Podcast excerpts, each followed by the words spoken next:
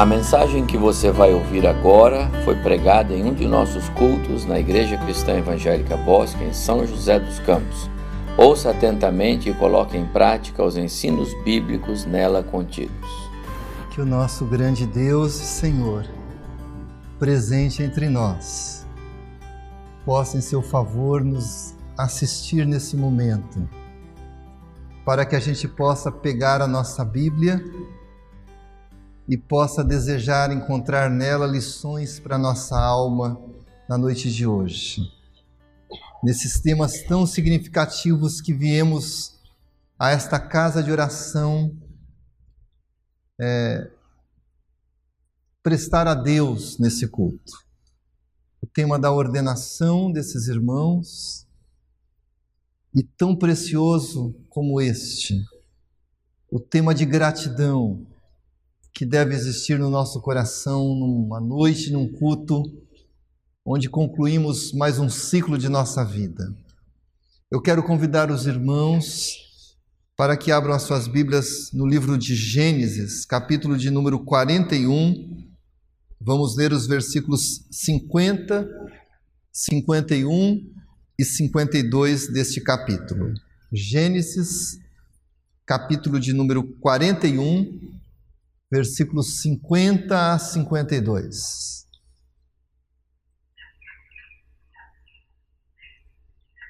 Primeiro livro da Bíblia,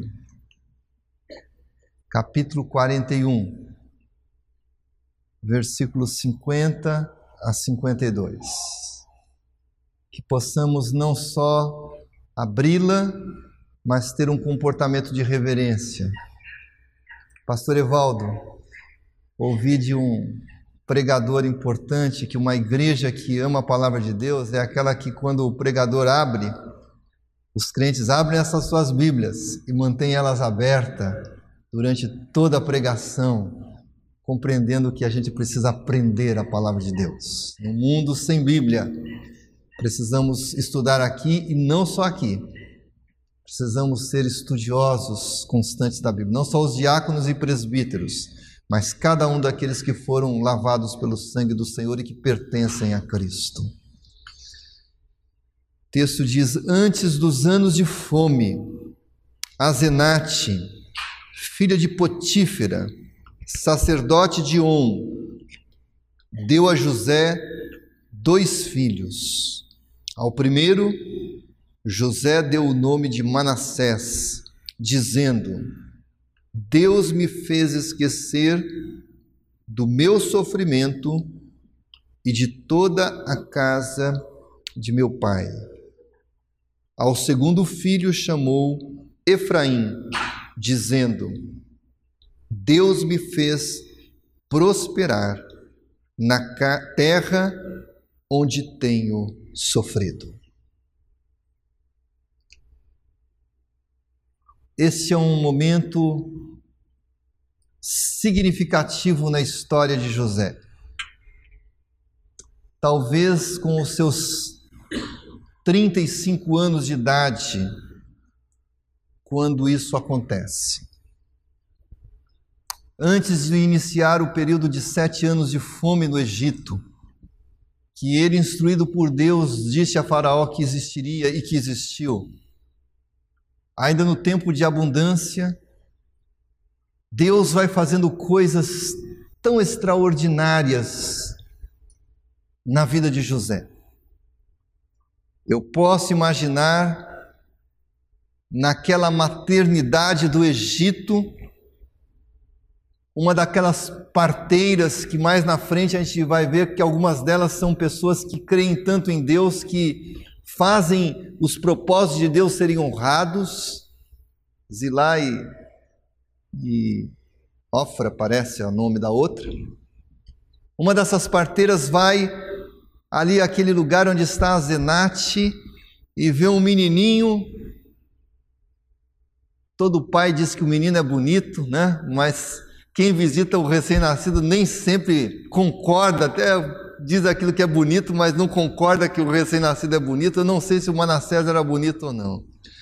Mas quando José pega aquele menino nas suas mãos e olha para ele, ele não vê apenas uma criança, mas ele vê naquele momento e na vida daquela criança uma expressão gloriosa do próprio Deus, a vida dele. E quando ele pega esse seu primogênito nas suas mãos, ele chama de Manassés. E Manassés significa Deus me fez esquecer do sofrimento, dos anos de dor. Não foi uma semana, não foi um mês, não foi um ano. O sofrimento de José foram 13 anos. Capítulo 37 diz que ele tinha 17 anos quando os irmãos o venderam para o Egito. Capítulo de número 40 diz que ele, quando chega a, a, a presença, 41, quando ele chega à presença de Faraó, ele já tinha 30 anos, 13 anos. E agora, enquanto ele pega esse seu filho, ele vê ali não apenas um filho, mas ele vê um momento especial de Deus na vida dele. A essência desse momento não é a criança, mas é o próprio Deus. E ele diz: Deus me fez esquecer do meu sofrimento e de toda a casa do meu pai. Não que ele tinha esquecido de Jacó e de seus irmãos, mas daquilo que os irmãos produziram de dor na vida dele. José vê em Deus alguém que cura as dores da alma. E nesse período longo de 13 anos, ele vai vendo esses concertos do próprio Deus na sua alma. Passa-se um tempo, talvez um ano, e a Zenate está grávida de novo. E correm para a maternidade do Egito novamente. E mais uma vez um menino. E José pega o seu segundo menino nas mãos, olha para ele e o chama de Efraim. Deus me fez prosperar na terra do meu sofrimento. A cena desses dois versículos fica muito apropriado a gente colocar como título de uma sagrada nomeação. Há tempos na nossa vida que Deus reserva para a gente nomear coisas. E essa sagrada nomeação tem a essência do próprio Deus. De um Deus que nos faz esquecer das dores, do sofrimento, de tudo que José passou, desde o dia em que talvez os seus irmãos, Judá, o chefe daquela conspiração, e os demais que com ele participaram, talvez com aquele ar de zombaria, enquanto os midianitas se distanciavam deles, indo rumo ao Egito, toda aquela dor. Deus é um Deus que José está, nesse momento, ele fala assim: Deus me curou desta dor. Deus me curou. Uma sagrada nomeação. Deus deseja que possamos pegar nossos Manassés e nossos Efraíns e ver neles a expressão do amor de Deus. Ao nomear esses filhos, lições são preciosas para nós e eu quero destacar quatro delas. Enquanto José pega Manassés, seu primogênito, e Efraim, José pode considerar claramente, quem Olha o capítulo 37, pulo 38, 39, 40 e vai até o final do livro de Gênesis, claramente verá quatro, quatro evidências dessa nomeação que os versículos 50 a 52 deixam registrado. A primeira realidade que a gente pode ver no coração de José é que ele vê que existe um Deus, que há um Deus que nunca, nunca abandona aqueles que confiam nele. Abram o, o, capítulo de número 39 e várias vezes os irmãos vão ver: Deus estava com José. No seu sofrimento na casa de Potifar, nos anos que passou ali, na humilhação que ele teve quando a mulher de Potifar caluniosamente fala mentiras contra ele, a presença de Deus estava com ele. Depois ele vai ficar um segundo período muito difícil, possivelmente de mais de dois anos num cárcere, preso e a gente novamente vê no capítulo de número 40 a presença de Deus ali. Deus estava com José. Várias vezes nós vamos ver isso. Estevão, quando prega a sua linda mensagem, um diácono da igreja primitiva, antes da sua morte, como mártir, o primeiro mártir, ele cita José e ele menciona isso. Deus estava com José. Há um Deus que nunca abandona os seus filhos, mesmo nos momentos de sofrimento e de cativeiro. Um culto como hoje é um culto para a gente recordar e nomear um Deus que esteve conosco em cada momento de 2018. A presença desse Senhor é digna de honra. E quando José gera um Manassés, gera um Efraim, ele tem clara certeza de um Senhor que esteve com ele nos dias de sofrimento e de dor. Um Deus que esteve com ele e tirou ele do sofrimento para colocar ele no lugar de dignidade e de honra. Deus estava com José. Há um Deus que nunca abandona os seus filhos. A segunda coisa que nós aprendemos nessas nomeações dos filhos de José, essas sagradas nomeações dos filhos de José, é que há um Deus que decide realizar melhorias na vida dos seus filhos. Quem olha o capítulo de número 37 de Gênesis, José, com seus 17 anos, Deus dá a ele clara visão do que dos projetos que tem para a vida dele. É um homem que tem uma alma aberta para escutar Deus. E nós precisamos ter a nossa alma aberta para escutar Deus. José era alguém que sabia e entendia os mistérios de Deus. Quem estuda a história dele vê isso claramente. Deus nos chama para estarmos conhecendo dos mistérios de Deus. O Salmo de número 25 diz que os mistérios do Senhor são para aqueles que têm intimidade com Ele.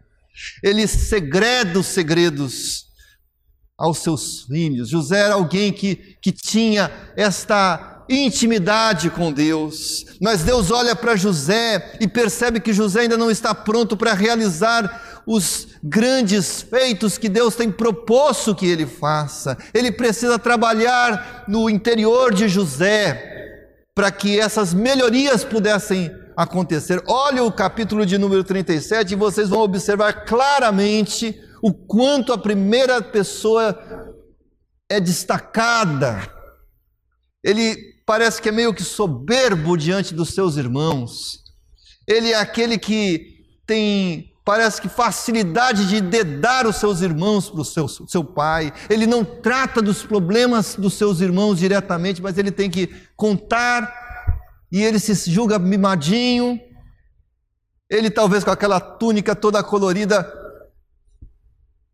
E Deus que tem um propósito na vida de José, mas ele ainda não está pronto ponto de vista de Deus para esses propósitos, e por isso Deus decide tratar do comportamento, do caráter de José por 13 anos.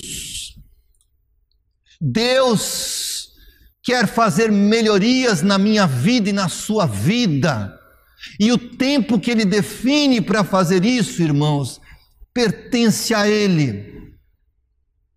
Às vezes nós estamos achando que o tempo que nós temos passado no nosso cativeiro já tem sido longo demais. Deus sabe o tempo para tratar coisas importantes na nossa vida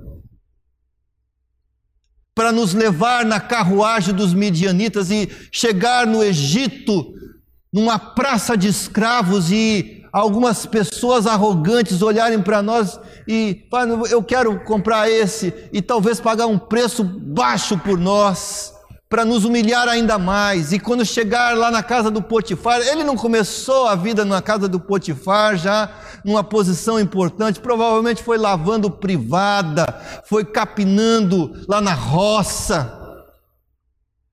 Deus está tratando coisas no coração e no caráter de José que precisavam ser melhoradas para ele ser o Zafenate Parneia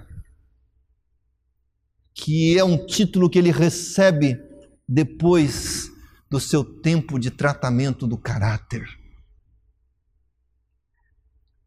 Deus quer fazer melhoria na nossa vida e os critérios que Deus tem para fazer essas melhorias pertencem a Ele.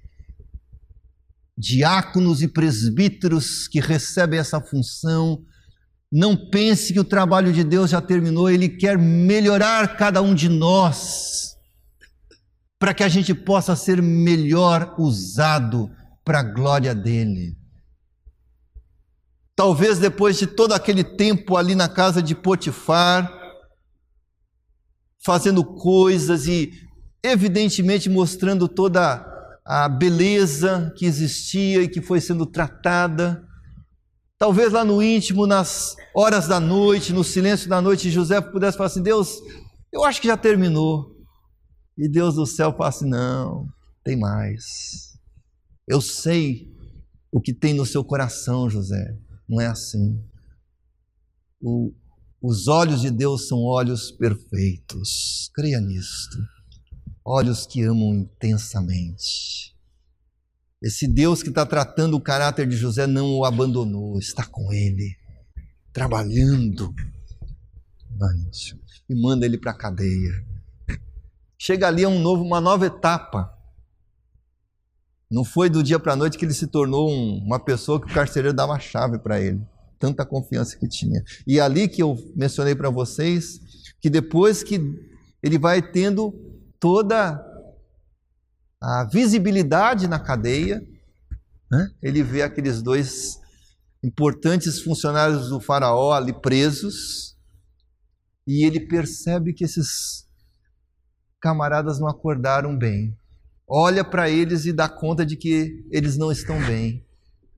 E é aquilo que eu falei para os diáconos, nós precisamos ter essa percepção que Deus vai dando a gente de perceber quando pessoas não estão bem. E não só percebe que eles não estão bem, mas tem uma palavra de Deus para cada um deles. E uma palavra que se cumpre integralmente. E um nó cego desses que tem uma palavra boa, ele ainda fala: não esquece de mim quando você chegar lá no palácio. Eu estou aqui injustamente. Eu não fiz nada para a mulher de Potifar. Fui vendido pelos meus irmãos. Não esquece de mim. Tudo bem, José. Pode deixar quando chegar na casa no faraó, eu vou. Esqueceu. Será que foi ele mesmo que esqueceu? Não. É Deus quem fez com que ele esquecesse por dois anos. Fechou a cabeça do, do importante funcionário do faraó para que esquecesse por dois anos, porque Deus tinha coisa para tratar na vida dele ainda. Deus sabe. Deus sabe o que tem para fazer na minha vida e na sua vida, o tempo para isto. Deixe Deus trabalhar, porque Ele sabe o que faz. E mesmo que você não deixe, Ele vai fazer. Porque Ele é o soberano. Ele dirige as nossas vidas. A gente já não vive mais por conta própria. Quem tem Cristo, quem é Cristo é o Senhor, já pertencemos a Ele e Ele trata a nossa vida do jeito que Ele quer. E fica mais dois anos lá. Porque Deus, há um Deus que deseja fazer melhorias. Primeira lição que a gente aprende nessas nomeações de José dos filhos é que existe um Deus que nunca nos abandona. Segunda lição, Existe um Deus que está disposto e que deseja realizar melhorias na nossa vida. Dá uma olhadinha no capítulo 37, quando a gente vê aquela soberba, e dá uma olhadinha no capítulo de número 41, quando ele chega na presença do Faraó. O Faraó fala assim: José, eu fiquei sabendo pelo meu copeiro que você é o cara que é o bambambam bam, bam dos sonhos. Qual é o comportamento dele? Não, eu não. Mas existe um Deus que revela sonhos. Já não é mais José quem está nele, mas a essência de Deus. Essas melhorias são para que a essência de Deus esteja no nosso ser, refletindo a glória do próprio Deus. Refletindo a glória do próprio Deus. Terceira lição que eu quero deixar para vocês é que existe um Deus que me qualifica, que qualifica cada um de vocês que hoje receberam o ofício de diaconato e do presbitério, aos pastores, aos que já são presbíteros e diáconos, e a cada crente que aqui está, Deus deseja me qualificar para a glória dele, para a glória dele. E como é bonito ver isto, quando José pega Manassés e Efraim e nomeia essas sagradas nomeações, ele está claramente compreendendo que existe um Deus que o qualifica para glorificar ele, Deus, e não José. Isso é tão claro, vai na casa de Potifar e você vê isso. Deus fazendo Potifar crescer, prosperar. Há uma evidência, Potifar percebe que Deus está com José e José é usado por Deus para glorificar o nome de Deus na casa de Potifar. Depois na cadeia, Deus usa José para glorificar o nome dele ali na cadeia, diante do padeiro, diante do copeiro, diante das pessoas que estavam ali. Deus é glorificado. Quando chega no palácio, Deus é glorificado por Faraó, o homem mais importante do mundo naquela época há um homem usado por Deus. Deus qualifica os seus filhos para que eles possam glorificar o nome dEle, a glória dEle, a honra dEle. E depois a gente vai ver isso, Deus usando o próprio José para que ele possa ser um instrumento para glorificar o nome dele na vida da família. Veja lá o, a hora que, que os irmãos voltam pela segunda vez para comprar alimento no Egito. O Judá, que é o cara que vendeu ele. Quem conhece a história sabe que o Judá é o mentor da venda. Deus usa José para despertar o pecado no coração de Judá. Vocês lembram da declaração? Deus está trazendo à minha memória o pecado. Deus quer me qualificar e quer te qualificar para ser um instrumento para glorificar o nome de Jesus de Nazaré. Lá na frente, pai fica mais 17 anos no Egito vai com 130 anos para o Egito e a Bíblia diz que ele morre só aos 147 anos.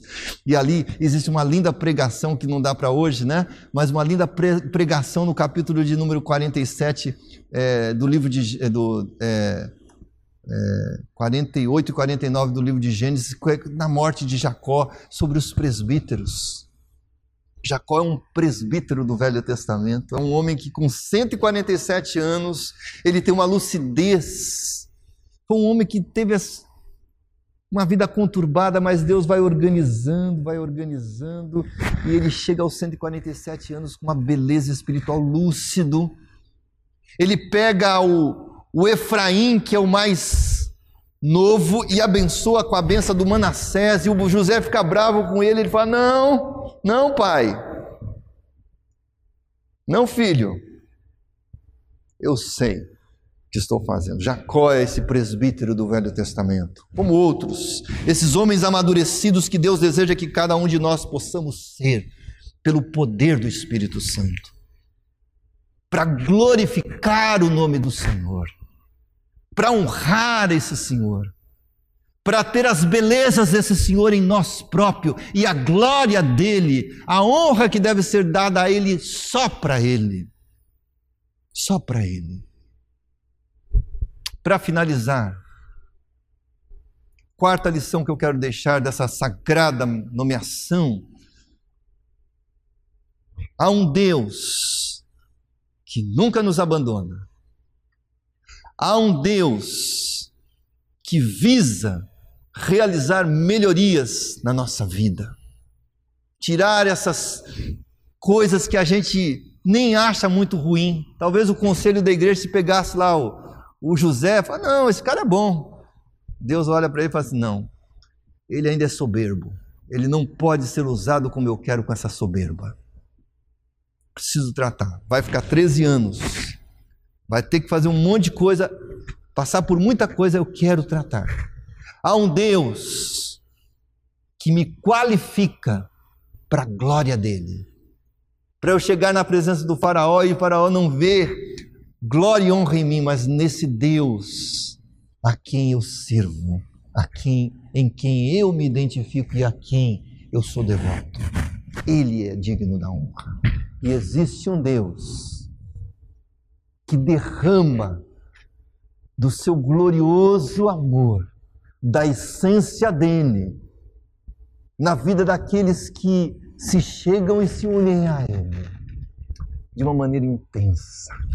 Esse amor que vai crescendo, vai sendo dominado. O Espírito Santo deseja produzir esse amor em nós. Vocês podem imaginar que se José, e aqui nós estamos vendo uma cena, já talvez uns quatro ou cinco anos depois que ele se tornou governador do Egito, esses textos que nós trouxemos para a pregação de hoje. Versículos 50, 51 e 52.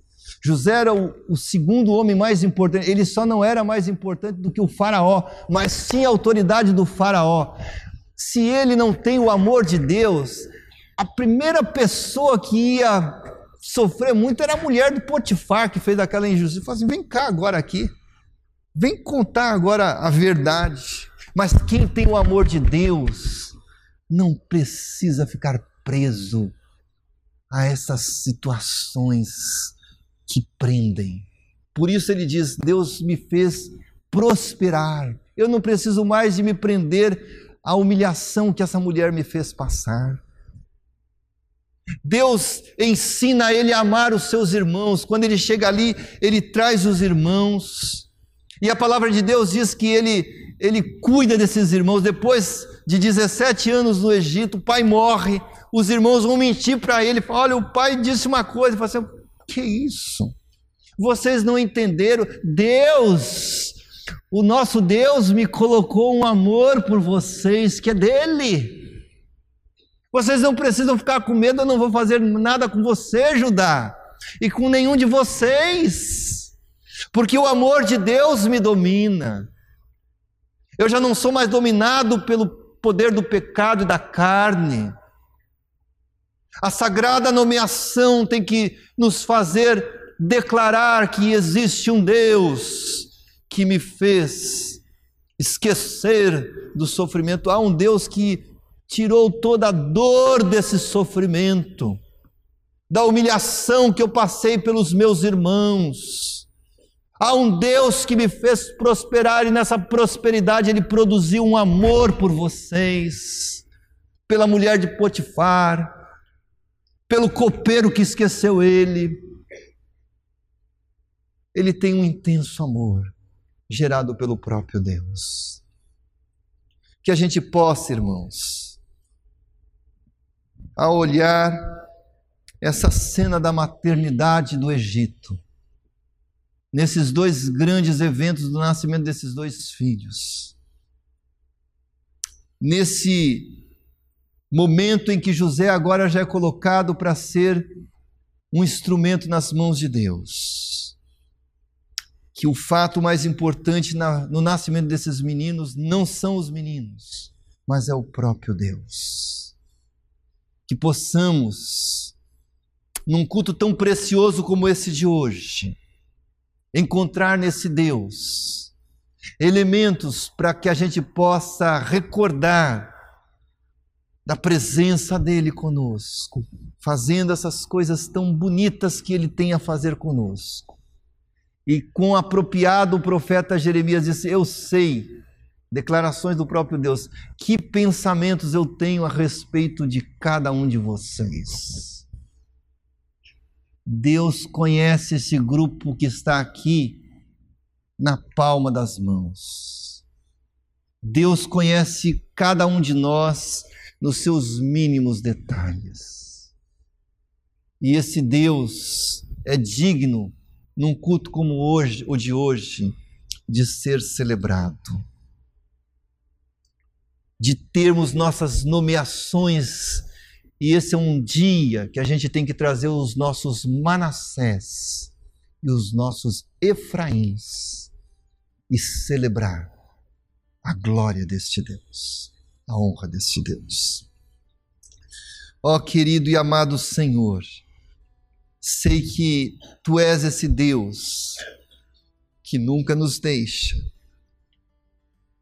esse Deus que faz melhorias tão preciosas em cada um de nós, esse Deus que nos qualifica para te glorificar e derrama do seu amor.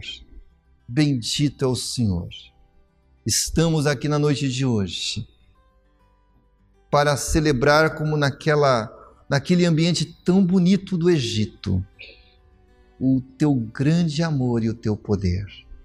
Louvado seja o Senhor pelas vidas que se consagram para o serviço. Louvado seja o Senhor por um ano tão precioso nas dores, nas perdas, nas conquistas, teu amor sempre tem sido revelado a nós. E quem sabe um dia, quando olharem a biografia da nossa vida e a gente nem percebeu coisas tão particulares do Senhor em nós, talvez esteja lá escrito na história do Gessé e de cada um dos que me ouvem, que Deus esteve com cada um de nós em cada momento deste ano, fazendo tantas coisas tão particularmente tuas em nós. É por isso que estamos aqui. Bendito é o Senhor, em nome do teu Filho, que se fez carne e habitou entre nós, Jesus de Nazaré. Amém.